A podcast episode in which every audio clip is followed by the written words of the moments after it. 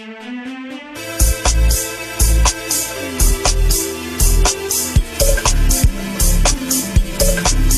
to the Horsemen of the Black Ops. Um, they were actually we're not really horsemen, are we? Because like a horseman. Would that come with the women actually? A woman are considered a horseman? Was she a Yeah. A horsewoman. Is that what it is? yeah, I'll be a I- horsewoman for today. Actually, I remember seeing a car once, uh, the Mini once, and uh, obviously there was a woman driving it, and you know it's actually called a Mini Countryman. I don't know if you know this, but the woman is uh, pushed the two letters apart and put Country Woman. I took a picture on Instagram and posted it on the ads, but that's That's serious. brilliant. She redefined herself. I like Yeah, that. sure, sure. yeah. How's it going? I don't maybe you're about to have a baby, innit? Yes, indeed. I don't know if that's personal for you. I don't know if you want to talk about that. All right. Well, yes, just waiting, waiting game. Although it feels like time's flown because of the festive season. Yeah. Okay. Um, how many? You like thirty-nine weeks? Yeah, pretty much. So Honestly, yeah, ready to go. Yeah, I just had a baby too, and it, and, uh, it was. I think I explained it to you last time. I had to give birth to the baby because the midwife didn't it on time. Really? Oh my goodness. It was a really nice, nice experience for me. Really. Oh, that would be good for the bonding. I'd be terrified though if that Yeah, I mean, be. there could in have your been all sorts of things that could have went wrong. Basically. Yeah. I think when you're just there doing it, it's kind of like okay, nothing's going to get wrong. I mean, if it was the unfortunate event that the umbilical cord was around their neck, I would have just ran and got knife and just cut it. You know, I wouldn't have thought about it twice. I would just, just cut it. Well, yeah, you'd have just done what needed to be done to try and Yeah. survive in the moment. But Yeah. yeah, well done to you. That would, I guess, that would have sprayed a lot of blood everywhere. I guess. Glad it wasn't like that. so this is your first, second, Second time, yeah. okay, uh, natural birth, birth or cesarean? Oh, sorry, I do apologise. I thought you were talking about the, the actual cast itself. No, this is my fourth time round, but second cesarean. Oh, you, oh, you haven't, oh, you haven't cesarean. Yes, through the sunroof. Through the sun, yeah, yeah. Is there any particular reason? Is because it's, or you just like, nah, man, I'm not going. Uh, yeah, yeah, I was just like, I can't be bothered. I've done it pushing twice. No, seriously, um, for health reasons, Okay. uh, they thought it was safer and better for me to have. Uh, so with number three, um, to, for me to have the section, they decided that again this time. So yeah, so I've had experience of both. The two older children, natural, and then the two younger ones will be section. So yeah. Well, I got three, so kind of like yeah, so you, you're going from where I am now, taking it to the next level. yeah. The next l- noise level. Yeah, yeah, yeah. Oh, man. At my house at the moment, man. Up and down, right, making up so much noise. This baby's just, at the moment, you know, they start to chill. So she hasn't found her character yet, but she's just, mask of oh. coffee of noise, you know, it's, gee, it's amazing. Oh, that's so sweet. Just those early days of just them being all just sweet and like a little sleeping doll. yeah. Uh, yeah. So, what do you view on um, breastfeeding? Do you do that stuff? You don't mind if you're asking? I'm sorry if I'm going too deep.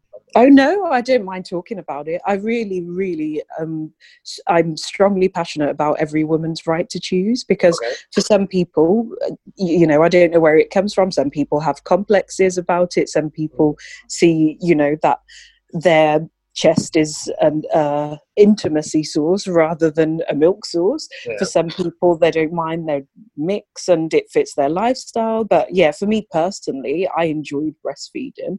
It's a drain at times. Yeah. Like you still feel like you're pregnant with the amount of nutrients and things that you think about going out of your system.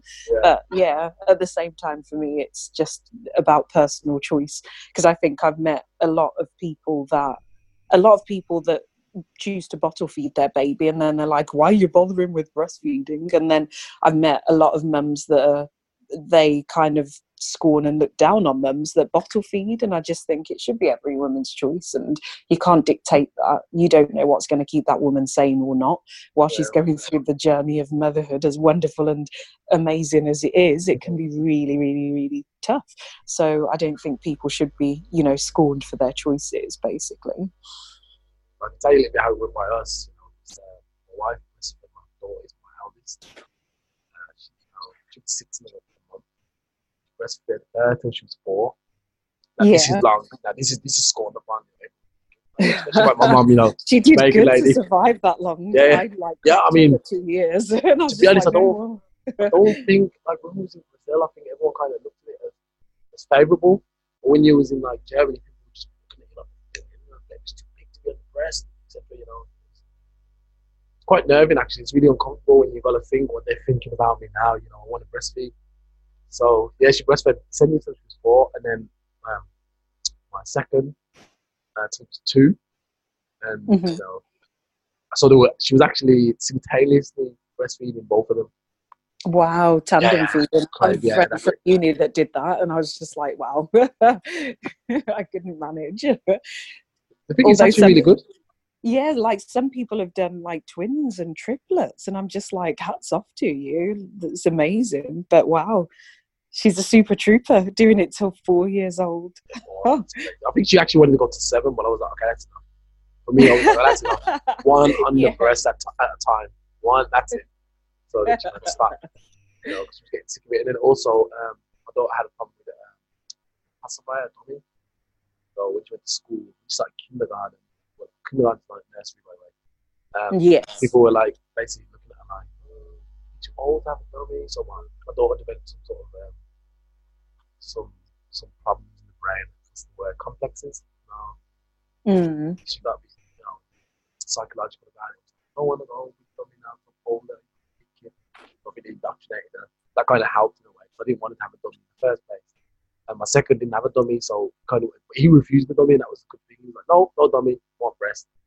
Yeah. third would be the same. My eldest refused a dummy. yeah, so then from that point, I was just like, yeah, it doesn't work for me. Then I'll, I'll not bother with any of the children. So yeah, none of mine have had dummies. none of them. None of them. Whoa, amazing. So like, for example, my, my brother, like I saw him, his baby's just been born as well. Just pumping out units, you know. Uh, and, and I saw, he sent a video through the baby with a dummy in his mouth. I was like, is that kind of just automatically shove a dummy in somebody's mouth? Like, okay, you know what, shut up. Yeah. I didn't want to hear your infant cries. So there you go. Yeah, I think that's what it is. Like, you know, I think that happens when a lot of people don't decide not to breastfeed. Because on a positive note, like I know from my wife, for example, she breastfeeds and that keeps the baby asleep, so she doesn't have interrupted nights as much because the breastfeeding she just turns over to side. She just kind of automatically turns on to one side, breast, then mouth, and then baby's good. That's it. So it's yeah. not, I it's feel as though bad. they were quite contented, to be honest. Yeah. Mm, yeah.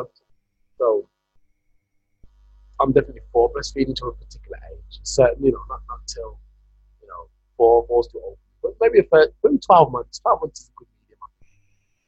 Well, yeah, at the very minimum, uh, well, like I say, personal choice, but yeah, Yeah. at the very minimum, I think that first year, giving them a good solid stead, Yeah, yeah. it's the way to go for sure.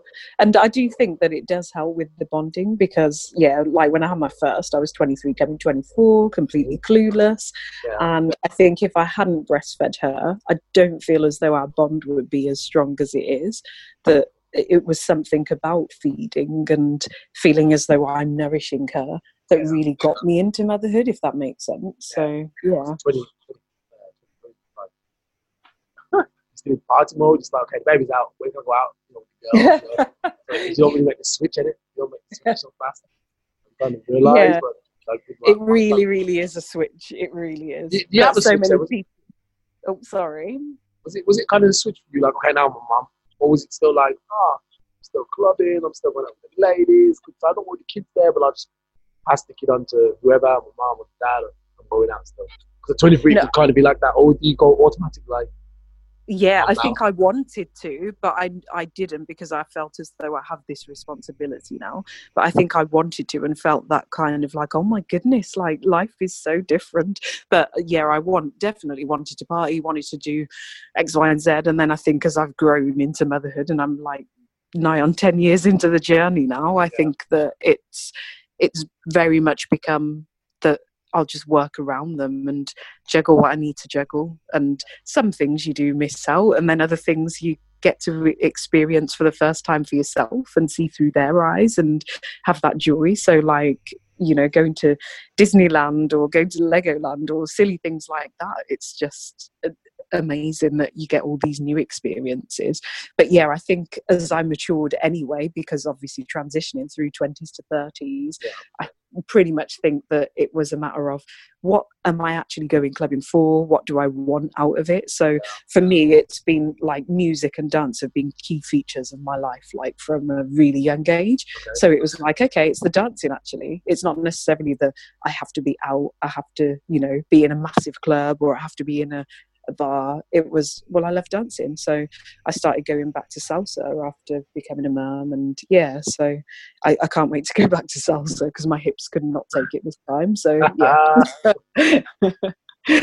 but yeah, it's just like uh, gaining that different perspective. But yeah, definitely at the age of 23, it was just like I'm missing out. Oh my goodness! Yeah, but yeah. I, I didn't want to just drop my daughter off. yeah, sure, sure. A lot, so, of, yeah. a lot of women are yeah. But then also you just don't know what's going on in someone's head because i i remember like i was so judgy when i was first a mum. Like what is she doing? And this one does this and oh my goodness. But yeah as i settled down and realized that you know people have their own complexities and their own issues and their needs that you just kind of think okay where is that coming from? Or why are they running out? And what was shown to them or who is around them to try and encourage them and try and keep that balance for them if they can't keep it for themselves. So, yeah. It's actually a scary proposition to become a mom, especially father, because I feel like you don't have that natural bond to the kid. You know, like for me, I always say my relationship with my firstborn is mm. way more compli- complicated than my relationship with my second born. My second born kind of came out like, okay, yeah. Yeah, really. But my firstborn was kind of like, sorry? you yanked him out. yeah, no, I didn't. no, not the second one. The second one, I didn't actually. I missed that one by three minutes.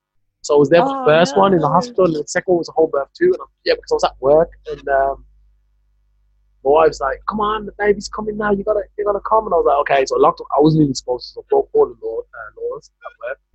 Locked up the, the office. I can say it now because I no longer work there. Drove home. Just walked through the door, it was all over. And I was like, "Oh no, but I still got to cut the umbilical cord. So I oh, just literally, I literally just missed it. Actually, for all three actually. So, um, yeah, it was really nice. And, uh, yeah, but as soon as I put him in my arms, it was almost like an instant bond. It's like okay. up until this day, we're still like probably closer than me and my other daughter. You know, we're still close, but it's I think you just notice the difference. I don't know. Maybe you've got you've got more kids those too, so you kind of know who's more daddy's girl or mommy's girl or you know, well yeah i think the the difficulty is their personalities as well because i think mm-hmm. sometimes or especially when um, my older two were younger i used to think about that difference in bonding but then i've realized as especially as they've got older and their personalities have come out even more so that it's that the style of how they enjoy and they want me to show affection to them and how they want to show it to me yeah. so i think that can be an impact as well because especially for my my older son so number 2 in line he's very very much like he'll do his own thing like he's very physical and very like yeah. rambunctious and he wants to just be here there and everywhere but then he'll come for a cuddle once in a while. Whereas my eldest, it's like she's really, really tactile and she'd like want to be on my lap half yeah. the time. But then she's like that with her friends as well, okay. really tactile. Whereas he's just like here, there, and everywhere. Like you can barely keep your eyes on him, yeah, and then he'll come to you once in a while. that's great. That's just like uh, my son. Yeah, he still knows. No. knows and my, my daughter goes more towards her mom and grandma and these guys. And I'll be like the last in line. Really, so it's like, oh, I want to go to mom. Now I want to go to grandma. Oh man, uh-huh. Great, great, great. I'm like the latter, so yeah. But it's okay. It's all good though. I think, yeah, my boy, he's my my pal, and we'll see who the third one, the third one gets. Yeah. I don't a So I need a, I need a. That's why I kind of want to. Uh, reason why I made it mommy's the daddy's girl. Need one. Need one. Well, maybe my first one will turn into one. You never know. Well, yeah, exactly. You don't know how it will be that you know she might need more from you when she's a teenager, for example, or a different phase and transition in her life where it's like, actually, I feel like dad's the right role for this. So, yeah, you don't know what's to come. don't lose faith yet. okay, so shall we uh, talk about some of the topics? Yes, yes. Straight into topics. do you want to go first, or shall shall we get one from the list? You probably haven't seen the list because you came. I haven't, no. And I'm, as you know now, I'm very much like an old lady with the technology. yeah. Okay. So I'm just going to say what it is. Um, yeah. You, you, let me know. Give me the start. audio. I think we start. Actually, I would like to start with this because this is something that's interesting. I want to know. I'm, I'm assuming the job you have, you be considered someone in the middle class. Um, so I'm wondering, like in America, we know that uh, people of the Af- African Caribbean people, or, or as we like to say, the black people, we tend to mm-hmm. have a mm-hmm. middle class in England, do we? Like in America, they have this, they have a middle class, and they have rich, rich people in the middle class, black middle class, and they have poor guys in England. Mm-hmm. And like I never met a rich black person when I was growing up until I was, I met one. He said he was rich. I never actually had proof until I was, until I was, uh, how, how old was I? probably in my mid twenties. That was the first one I met. It was like a friend of my mum. Blah blah. I was like, what? So outside of footballers the obvious things, know, like, like sports mm. uh, or entertainment, you tend to not see many black people reach that nirvana of the middle class. You know what I mean? And mm. I don't know what, what, what actually constitutes us being considered middle class or not, because they would say if you join the army, you're considered middle class. I don't think it's like that. I think you have a certain amount of assets? Well, yeah, I think it would go on the assets and the income, but at the same time, I really feel as though that there's, especially in the UK here, the disparity between the. I feel as though the middle class really is disappearing because it is literally haves and have nots. And yeah, and my friend actually earlier was talking about um, the the politics of how things used to be politicized that you know the left would be for the working class and then yep. the right would be for the middles and the upper class. But now it's just kind of like a real blur. I mean they don't even seem to know what they're doing at the moment obviously. But um, yeah there's a real blur to say that there's no one in the middle ground that you're just seeming to have privilege or not have privilege which it's a great shame really. But yeah I, and i certainly think that like you say for black people it's it's like there's a glass ceiling. So they used to talk about the glass ceiling for women but yeah, the glass yeah. ceiling for black people. And like you say it's been pigeonholed into um, sports and television entertainment or that sort of thing. So if you want to make money you can only be in this sector.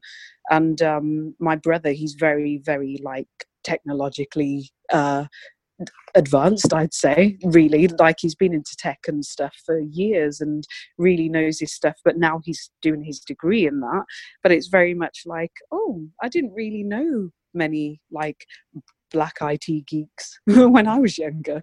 So yeah, that's another aspect that it's it, it, seems as though there's that social exclusion and the glass ceiling and well you can't really reach here and you can't really have a high up job there. So mm, it's it's, it's a difficult one on purpose. What was that? Sorry. I think it's on purpose that the ceiling for us. I think they don't want to see us prosper. Well, I think in the UK for sure there's been there's still the the heritage of colonialism, yeah. but at the same time I feel as though things are opening up slightly. I don't think it's where it should be now, and I think for a lot of poorer people in general as well as black people that that is the case but at the same time, I think that in the last, I'd say 10 to 15 years, I've seen that change whereby it's okay, you want to exclude me, we're going to go and over here and do our own thing then. Yeah. So I think that's why there's been the rise of uh, a lot of grime music say making its way into mainstream or yeah. you know alternative films and things like that are really really pushing out because it's well, if we're excluded and we're going to be pigeonholed here, then we need to make our own thing and have our own production companies and have our own X, Y, and Z that would be able to make that would be able to make what we need to make and do what we need to do and not be pigeonholed and and represent in a way that is representative of our people, not just oh you're a comedian or you're an angry black person or you're really sporty. Are you really good at running? No. so, yeah. You're Jamaican, you know. That's yeah, exactly. Can you can you do hair? You can't do hair. I can't do hair. That's really bad because I started to grow. My, I decided to grow my hair at the beginning of the year. at the moment, I got, I got my wife doing it, and she's like, she's German, so. Well, yeah. So they, well, they you know, I don't have to say anymore. I'm not going to say anymore. I don't want to take it to a racial discussion, but she's German.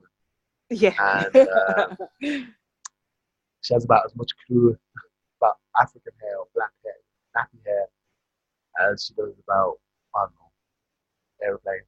Really. but actually, know, to be, honest, she's doing a good job. yeah, she's doing a good job.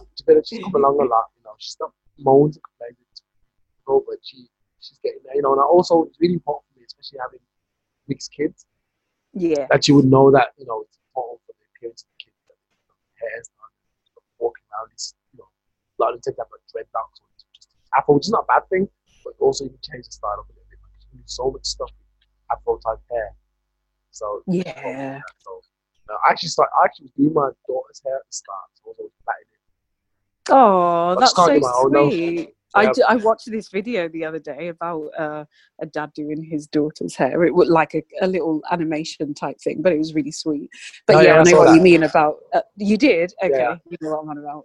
yeah, nice. But yeah, like my children are mixed and having the hair, but even that in itself, I feel like they can have that kind of I wouldn't say the influence, but you know, sometimes at school, and then people like, "Can I touch your hair?" and so curly. Yeah. It's not a circus attraction; like it's yeah, a different kind of hair.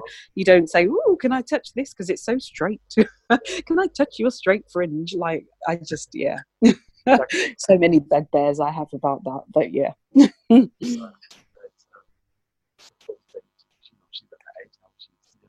straight hair. You know, we live in a small village not the outside influences minimal of, of other cultures, should we say. Mm. And uh, yeah, so she's like the only one in her class with a bit of tan. Uh, and everyone's like, you know, but some, they say some horrible things too, man. It doesn't make sense. I don't know where to get it from. I guess it's the parents.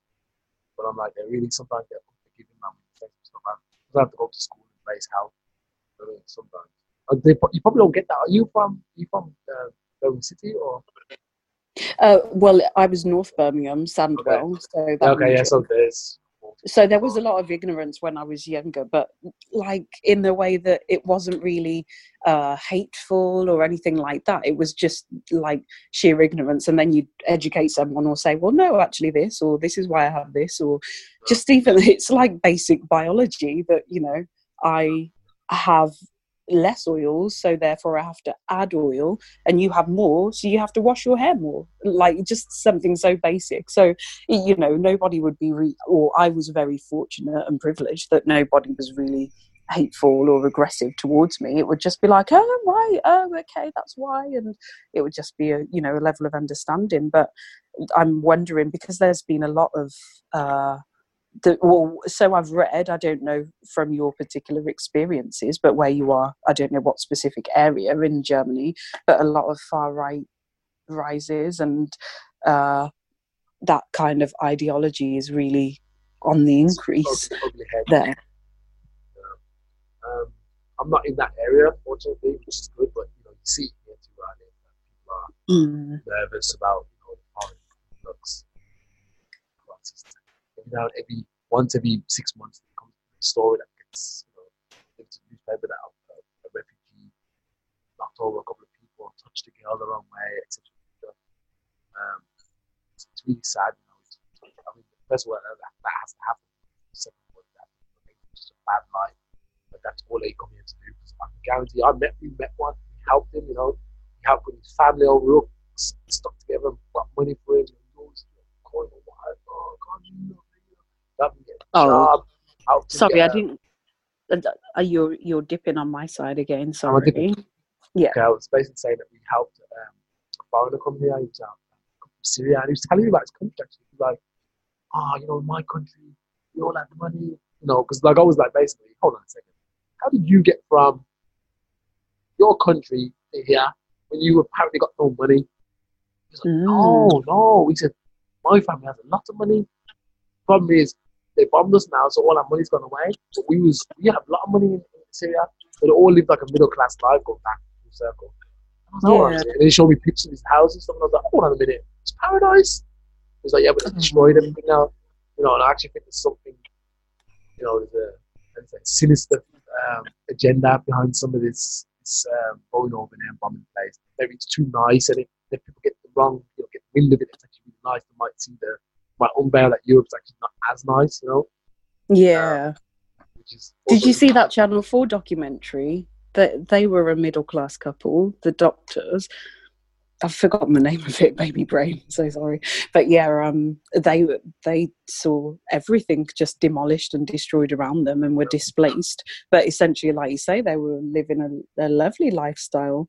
Had their friends, like great work in the hospital, Yeah, good job. just like regular Joes. Yeah, exactly. Not that people should have to prove themselves and prove their worth for us to show humanity to them. But yeah, that I suppose that's the way it's portrayed in the modern media. The thing is, they come here to Europe, and you know their qualifications are not recognized. So I met a Mm. woman who was a chemist. She was a chemist. No, old man. Here she was a cleaner. Said, "I was working chemist for 12, 15 years. You know, professional chemist, Oh, pharmacist. Now I have to clean. I made really good money. We two houses. I just now I have to clean because it's not recognized. Oh yeah, you did it there, but is it the same? You know, it's like yeah, of course it's the same. It's the same damn thing. But, yeah.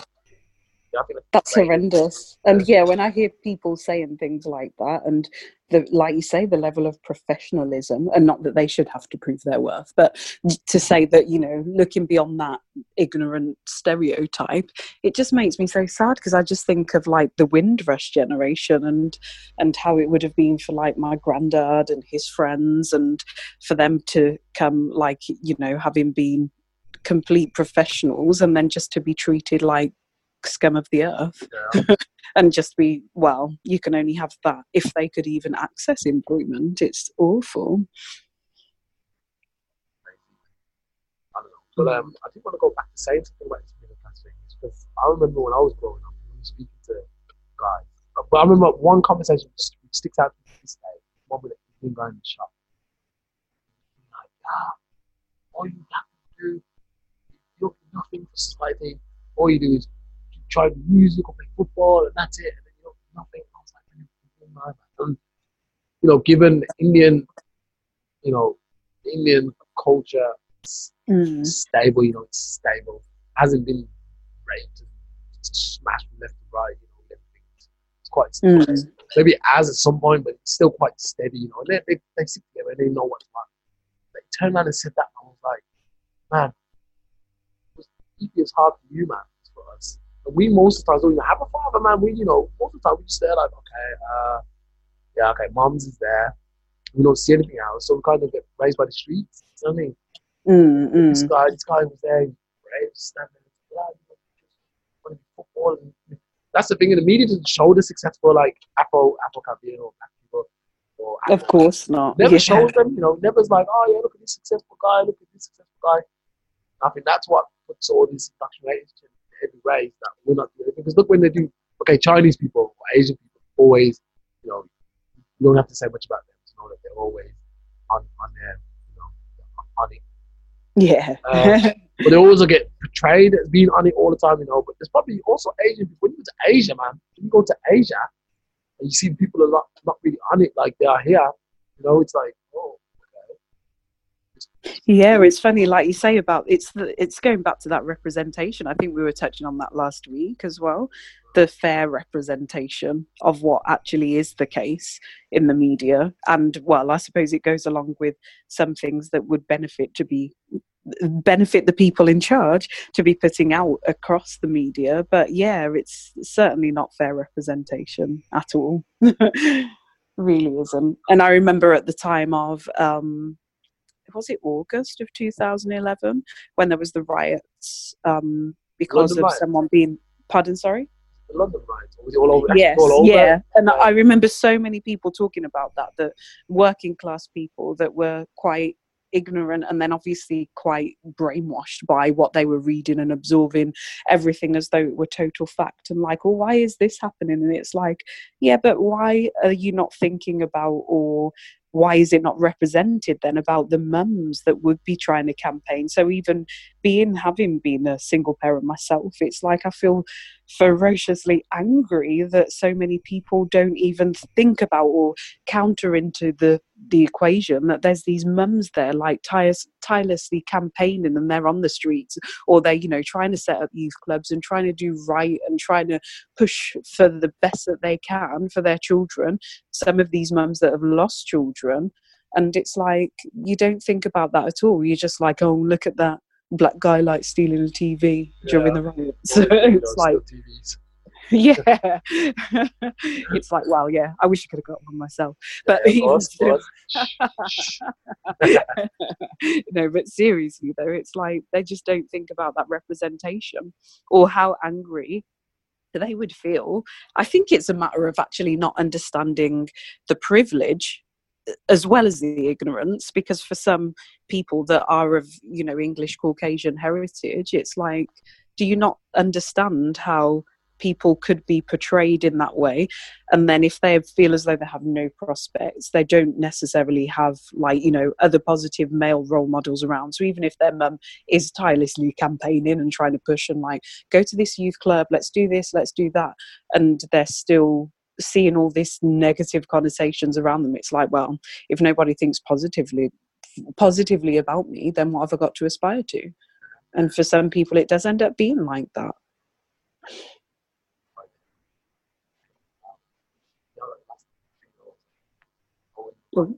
Sorry you've dipped out again on my end. Said, oh um, now i can. There you are. Hey. I said when I was growing up too, I had all these aspirations and goals, and then I thought, actually, no, I'm trying to do music. So I got washed up in the whole idea that I would make it to some point, wasted many years. You know, if anyone comes to me now and says, "Gonna be a musician?" or my kids come and say, "I want to be a singer rapper," tell them, "No way, no way, yeah don't way. do it no." what would why would you what would be the reasons that you give to put them Yeah. off Yeah, it's all controlled anyway. It's all like you know, insiders and it's just corruption. It's no good, and you're never gonna get in. You know, some some of you make it, but the majority don't. So I'd be like, no, no, no. You be a doctor or a lawyer or something that's interesting, scientist, nice, a mathematician. I don't know. Something sweet. But no, no, no. Is my house. And that's Mm. comes on position. Know, you played piano for 25 plus years.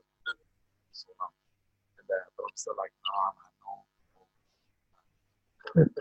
That is interesting because I did hear something that that was within this year about the proportion of um, musicians. So it must have been that you know that they've had a certain acclaim or they've you know got a certain amount of finance and profits from it. But they were talking about what it was such a high proportion of privileged middle and upper class people that I was Sure. like, oh, that just goes to show. It spread out to the little guys. Even when you look at these online platforms like um, iTunes and stuff, Mm. Get everyone gets their money. No, they don't. No, they don't. Everyone gets paid. Remember, iTunes gets paid. Maybe I don't know about iTunes.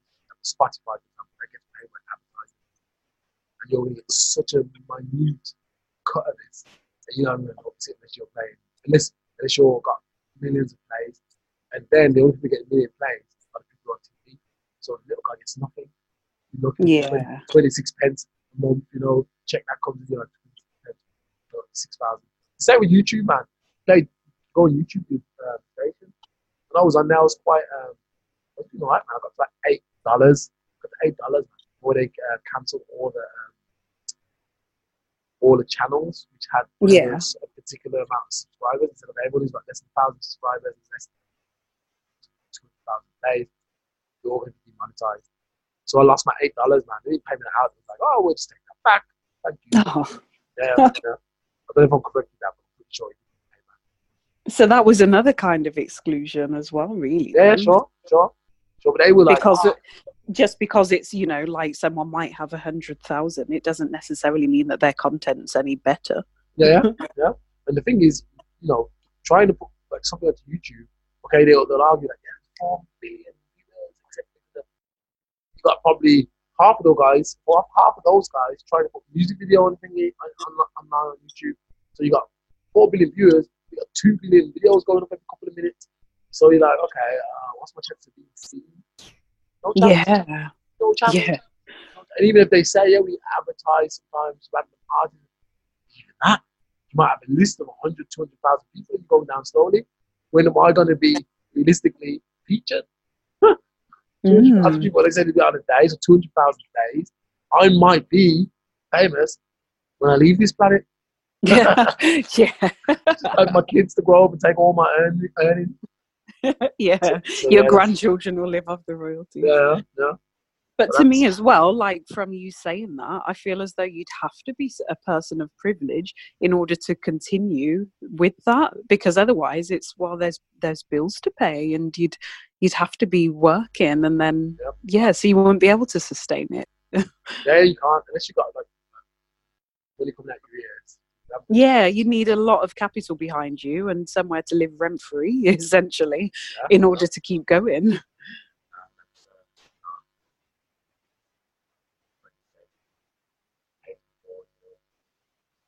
Oh, sorry, uh, it- was a bit of a dip there again. uh, Techno- technology, my Warwickshire service, maybe that's what it is. Yeah, I think I said it's not really that important.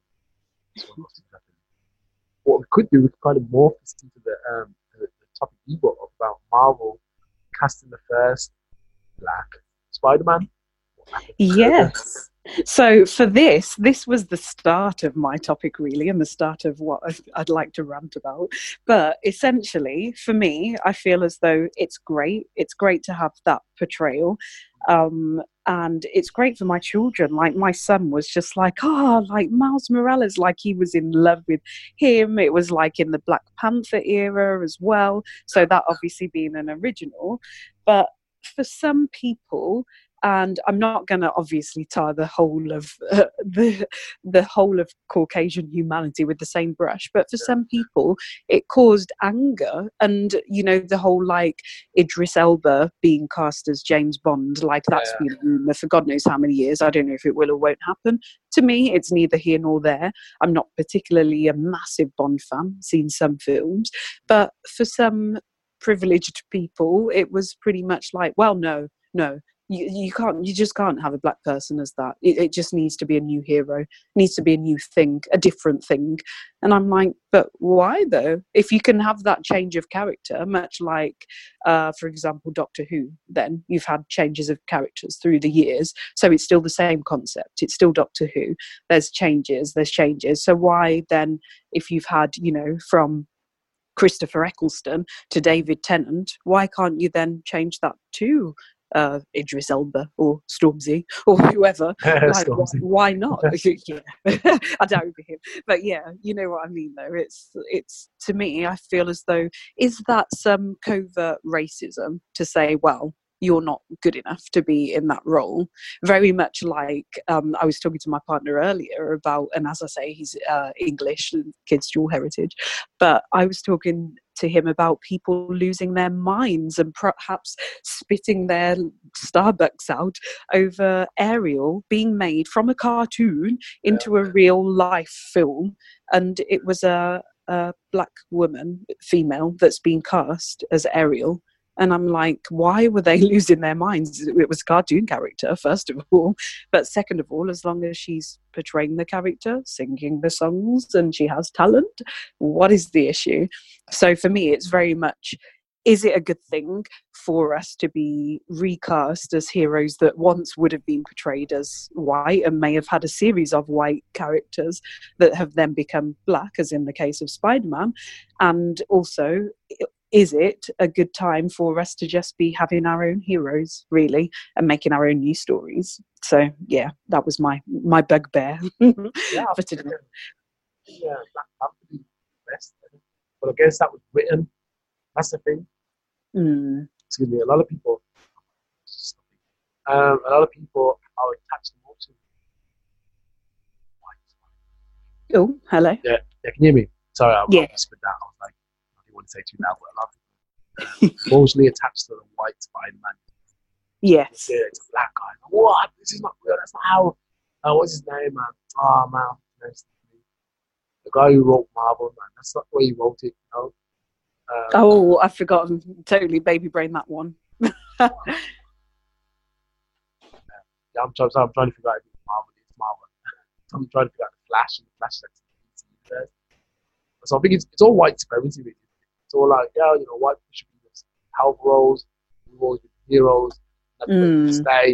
If you got some fat, fat bellied Comic Con head drinking pizza and beer and just you know, complaining about to his TV that it's not working, overprivileged imbeciles, you know, because because the guy's black. He's black. Can you believe that, man? Well, James Bond, you know. I don't know, man. I don't know where to start with these guys. Not yeah. educated enough in it. They're, they're informed somehow that actually it's nice to be diverse. Diversify things. I'm a black guy. I'm a Chinese guy. It was not just a white guy getting bitten by a spider. You know what I mean? Chinese Yeah. guy. yeah, Exactly. You know, And females. females too. yeah, because people did lose their minds over the uh, the the I've forgotten her name as the actress. I'm so sorry, baby brain's just taken over. But um, yeah, the actress that became the new Doctor. it's like Yeah. Doctor Who was a woman, a woman now. and Lucy Liu was Sherlock. What? yeah, Or Stanley has the um, right.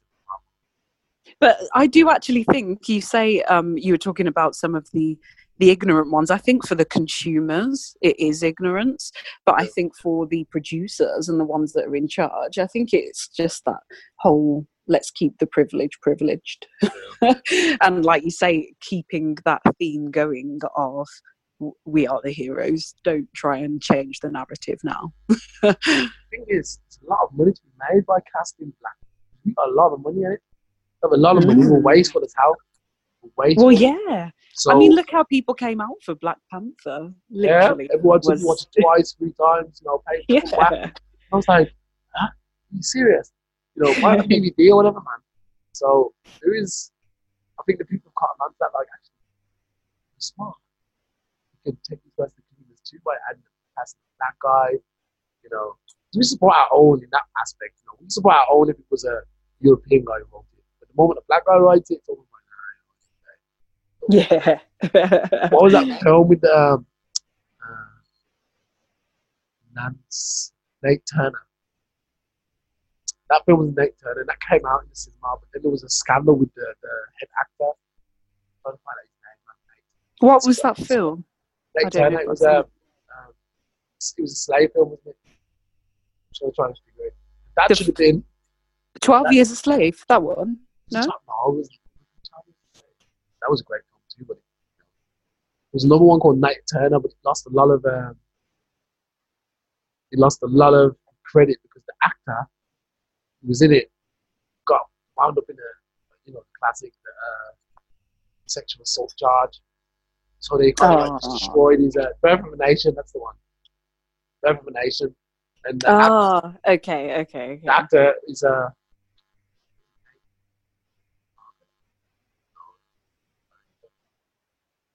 Oh, dipping. Sorry, dipping again on my side. Oh, sorry, I'm moving away. Uh, this lead actor, I'm just gonna get his name. Taylor too, man. I don't know. Uh, you got yeah, engulfed in scandal as usual. I mean, I don't know if it's true or not, but they completely trod the film it was a film portraying the, the, the escape of the black guy, you know, south, you know, how they orchestrate uprising against the slave master. Oh, he's Nate Parker. So he got in with the scandal, and I think his career been destroyed. That's so sad because I feel as though anyone and everyone, black, white, Asian, whatever part of the world your heritage is, people should be held accountable and responsible. But again, it goes back to the portrayal and the unfair representation that if there is just like one thing out of place, it, it becomes completely ruined. It's insane. That I just, yeah, I just don't understand. Like some of the things I've read recently about um, people like famous people that are of, of Caucasian heritage, and then it's like they can get away with murder. of course. Insane, What you see really. the, the, Literally. yeah, yeah, yeah, man. They're, yeah, yeah, the knife gets well and truly stuck in. It's awful. Because, like I say, everyone should be held accountable for their actions. So, wrong is wrong, and you know, crime is crime. And if you have to answer to that, and you go through the court of law, but yeah, it's just the way that people are represented. And even photographs, I was looking at that recently, and I think that psychological impact on people that would consume these kind of stories without questioning or thinking about bias or you know unfair advantages and disadvantages but like even the photos that will be put across for things like someone might have not to trivialize any offenses at all but someone might have something that you know it's uh, uh, some kind of petty theft in their past but if they were black they'd use the worst photograph ever just Yeah, of course. Make The them the biggest villain. And then if it, yeah, it really would be. And then it would be someone, yeah, a, a privileged person, a privileged Caucasian person, that they'd be there like, you know, a bit of a sad face and they're sorry for their crime. They're sorry for their past of murder, attempted murder, attempted robbery. Yeah. And you're just like, what? two year two year pardon. They get they get two year pardon, like a sentence, suspended sentence. Yeah. Killed like and the ten best, people. the best photograph ever. Yeah, the school um, graduation photograph. Yeah, exactly. They were a promising young person, and they're Yeah. very sorry. This guy, this guy, is the. Um, yeah, okay. I think we've exhausted this topic a little bit. I mean, we can go on for hours, like this, but I just want to go into one more topic. Mhm. Right? There another one you put on, which I find interesting. I don't know much about. Uh, this big fat gypsy wedding star twin, this, the suicide pact that they did. Africa. Yes, So anyway, what I understand is they were diagnosed with cancer. Both of them. one one of them. So it was a- I Okay. I believed, unless I've misread that or I've read uh, something that's misinformed me. Okay, so one was diagnosed with cancer, which I'm not too sure about. I'm gonna check it in a second. And they Mm. said, okay, if one of us gets cancer, we both kill ourselves. Mm. So the reason that I wanted and looked at this was I actually did want to um, dig into it because I was thinking, is it that suicide is a higher rate at this time of year, which apparently isn't? Well, according to the UK research, anyway, um, from the Samaritans, they're saying that it's not actually higher at this time of year. I suppose it's just that perhaps it becomes more emotive or shocking for us because for it's not for everyone that it is the most wonderful time of the year like people are experiencing some hardship. But for me it was the fact that male suicide that it's men are three times more likely to be committing suicide than women. And it's an upwards trend. And in the uk i think it was uh, a 10% increase let me just double check that actually so i don't misquote what the statistics were from the Samaritans for the UK anyway. Um, what was the rate So now? I'm just gonna say it was actually I don't know why I had the big fat wedding. It's actually big fat gypsy wedding. Apologize. Big fat chips. Did you say Greek? That's a Greek, yeah, because I'm thinking that film, and my big, my big fat Yeah. I actually heard that and still Yeah. digested it in the way that it should have been. But yeah, Sorry, but yeah, it was a ten percent increase last year. Um, death by suicide, but men being three times more likely, and um, it's the highest suicide rates amongst men that are 45 to 49. But there's also an increase in the under 25s. So for me, it was just kind of like, what is actually happening with, well, men in particular, but what is it with happening with suicide? Why are we on the increase when you think about in terms of well, obviously, we're talking about disparity and privilege and everything else, but in general, our living standards are higher. We're living for longer. We've got more access to healthcare. Well, here in the UK, anyway, the free healthcare, and as much as the NHS is under strain, we still do have a free healthcare system. Like, there's so many things that we do have access to. What is it that's driving suicide up? Well, I think my personal people look on disenfranchised and disgruntled. Reality is becoming bigger. But you don't actually live in the reality anymore, do we? Kind of, like if you, especially if you watch a lot of TV, you kind of like, oh I'm watching TV. See all these guys, these fat cars, all these chicks, Mm. ladies, and everything's nice for them. And I'm sitting here trying my best to make a living, and I'm not getting anywhere. And you provide debt letters, you know, left, right, centre, you know, various things on you and stresses and your family, especially in that age group. Because I think um, the age group's always what was the age group? At 30 to 35. to And under 25s and then the 45 to 49. yeah, 40. I think at that age, normally, you know, your life is stagnated. So you're basically Mm. like, okay, you know what, the kids are pretty much grown. Mm. I'm in a I'm in a marriage now, which is you know it's kind of mellowed out, kind of you know it's doing its you know do what it does, but it's not like exci- exciting. And then you think it's oh man, there's got to be more to life than this. And I can tell you now from experience that Mm. when you're with when you when you get to that point in life, the only way out seems like death, man. I tell you, the only way out because I I have I'm not, I don't want to kill myself, but I don't like the cold. So if I think of that, okay, the options are move to a hot country or suffer another winter for the rest of my life. I'm like, Yeah. nah, nah, nah, I'll kill myself, man. And, you know, today it was like minus four degrees, frosty, trust me, ridiculous. Anyway, I'm, I'm, uh, topic here. So I think people, yeah, get, I don't know, they, they get, like I said, it's, it's they're lost in a reality Mm, mm. that, that they, they want more from life because let's face it, I know people who've been in unhappy marriages. My ex Yeah. for example, her parents with unhappy marriage, man. I was like, why don't you just leave? Just break yeah. up. But it's stuck together. They're just stuck together. I don't even call it stupidity or or bravery. I don't know. I don't know where to rank it. But they, but they were like literally put at each other's throat at every every corner. Your know, marriages are not always nice. So I think this age bracket, uh, 40 to 45, I think you kind of reach a point in your life where you're okay. Especially if something like, you know, a lot of things like losing a job, you know, I know that uh, Japan, there's a lot of Yeah. suicide because when someone loses their job, which is pretty much their life, and it, the person in Japan, his job is his life or her job. It's her life. When she loses that, that, that job, she has nothing. She feels like she's dishonored her family and her grandfather, etc. And they choose the somewhat coward way out because they realize, you know, they feel like they can't provide their family. You know what I mean? Mm.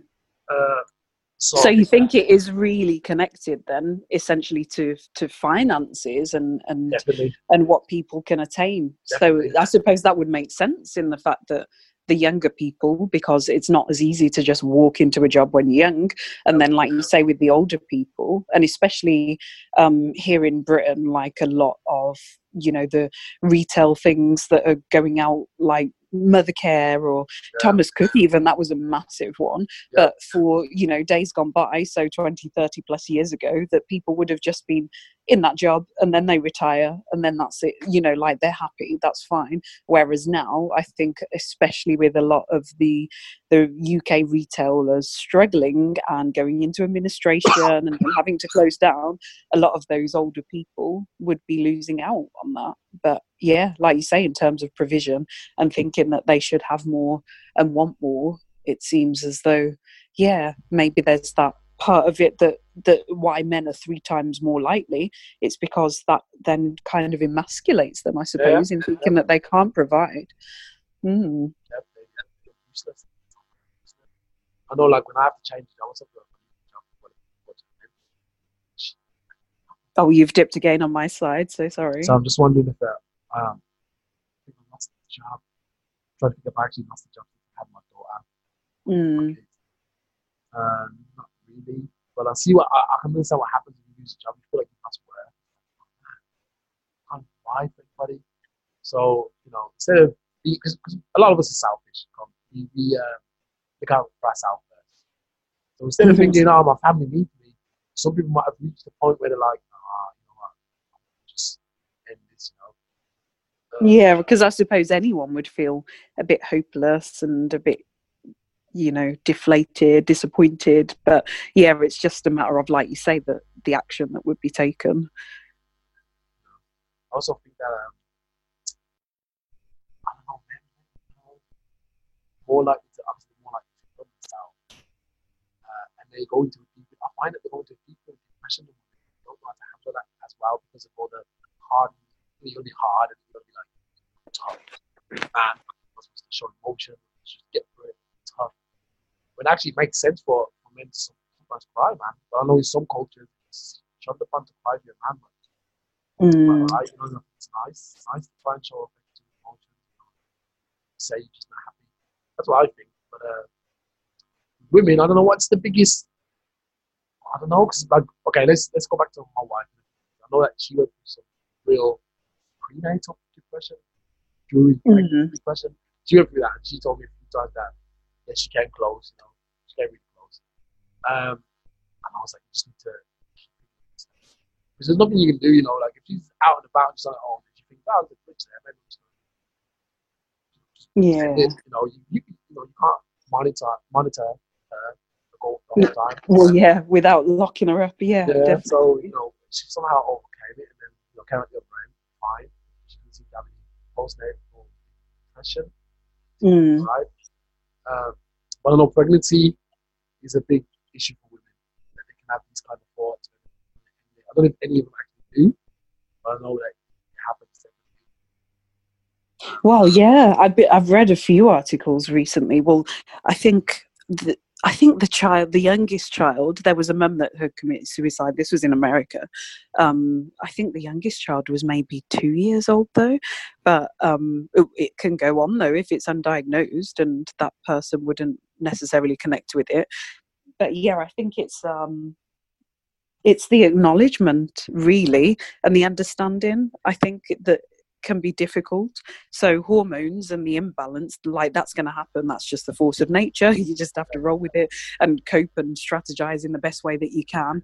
But if you've got like pre-existing uh, mental health and struggles going on, then it's going to be that you're going to need a bit more help and understanding. And I think some of it comes down to the fact that we're just not as connected. I mean, I think I can definitely speak for being in England, but we're not as connected as we used to be. Like I see that difference. I've lived in a few different areas, so built up like near the city and rurally, and I feel as though in that kind of lack of communication whereas you know days gone by you would have been in a little unit and Yeah, it would have been like your mom and your auntie and the friends and the everyone around you but now we live in these such like individualistic yeah. uh, almost solitary lifestyles that I think that then people aren't able to speak out and it can just get to crisis point really quickly.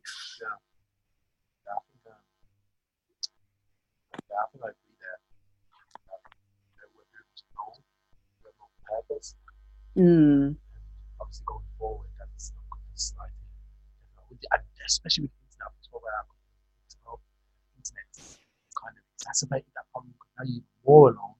Your life is like, even it's, if you're a younger person, like I guess Yeah. 23, you kind of probably more into gaming. Your headsets like all your friends are existing in virtual reality. Yeah. If you're 45, it's kind of like, okay, well, friends. Remember, there's always a period in your life, I'm pretty sure now, your friends that get in school are pretty much non existent. So you probably made new friends along the way. You may have one or two friends, but most most likely you've got new friends along the way. Or maybe not. Maybe you live more of a lone life, lonely life, a lonely life. And I think this is mm. another thing too, you know, you kind of realize you're kind of alone out there. You know, like when I left school, none, and I mean none of my friends bothered about me after that. The moment I left school, and I was the popular kid in school. If you, Yeah. you know, without somebody that would come to it, was a problem, come talk to me. The moment I left school, I was like, oh, sack that guy, man. We hated that guy from the start. Pretty much, that's how we felt. You know, so yeah, so that's a tough transition. yeah, that that, that's enough to send you into the abyss. You know what I mean? Mm. You know, you kind of like, oh, for me, it was really hard adjusting because I was like, I'm not like everybody. All this, I'm not like nobody. You know, Mm, so being kind mm. of thrust out into the world, from being like in this community where everyone kind of helps each other, back, you know, to to a place of nothing, nothing. there. Yeah. No one cares about you. You're just a small fish in a huge pond, just trying to find your way. Hope you find a girlfriend or someone or a life partner who hopefully you like Mm, mm. like you know, I don't know, a nice experience. You know I mean? So I think Yeah. loneliness, loneliness is definitely one. Well, yeah, maybe that's the gateway to it, like you say, loneliness, isolation, and all of those things. All I'm saying, actually, I just want to go back to this before we wrap it up. These twins. I don't know where to start with this because, you know, you must admit that loyalty is admirable. If you're going to kill yourself because one of your brothers got um, cancer, you decide to actually go prove it, you're not going to take my hat to these guys because disregarding how everybody around feel. Uh, feel. Mm. The mom, the dad, siblings, everybody, children maybe. Well, yeah, because I know one of them had a partner. I can't, I can't remember if they were children as well, but certainly a partner. It's definitely a way to stretch life out if you cancer. There's a lot of methods now. Alternative, uh, alternative medicine, chemotherapy, really against. Well, yeah, I was reading something the other day that was saying that they wanted to get um, people like early diagnosis, like within I think the first two days or something, that they wanted to get them on some kind of fitness plan and something straight away that would be you know some kind of motivating feature for them to keep them going because i think the the mental health that would be like exacerbated by having a cancer diagnosis. I just couldn't even imagine. Like my heart goes out to people, but yeah, that's just like immense. So, like you say, to have that, yeah, it, it would just be horrendous. And I, I read about a woman as well that she'd been she'd been in remission, um, but she just couldn't believe that she actually was going to be cancer free, and she committed suicide. Really? Because of that, yeah, that that overwhelming sense that would have weighed down on her her mental.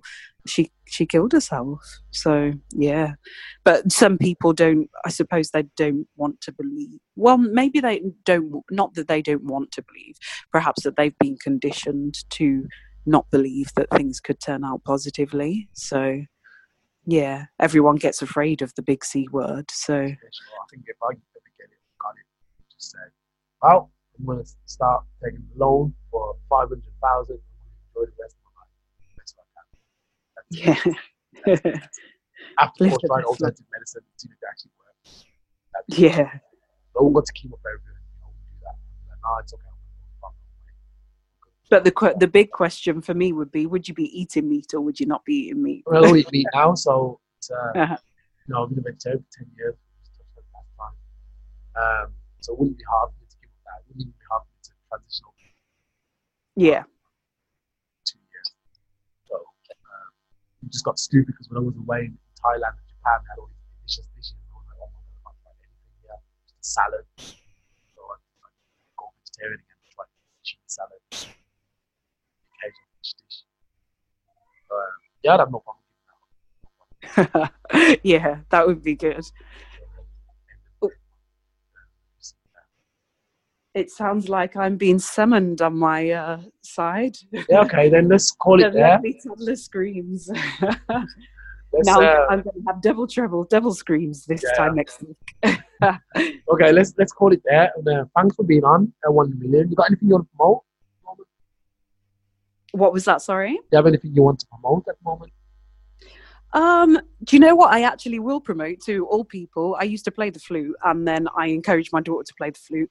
Haven't picked up a flute in years properly. And uh, I actually played the flute this evening because I felt like really just uptight. So I'd say to people, if you feel uptight and wound up, especially at this time of year and that kind of lull and the weirdness between Christmas and New Year's, yeah.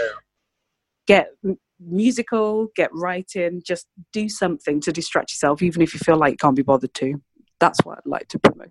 Right, awesome, awesome. And I'm Alstalio. This was the Real Luck Talk course in the world of the Black Ops.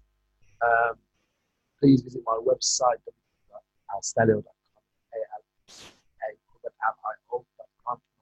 Over spelling that name, so I have time. uh, you'll find all sorts of various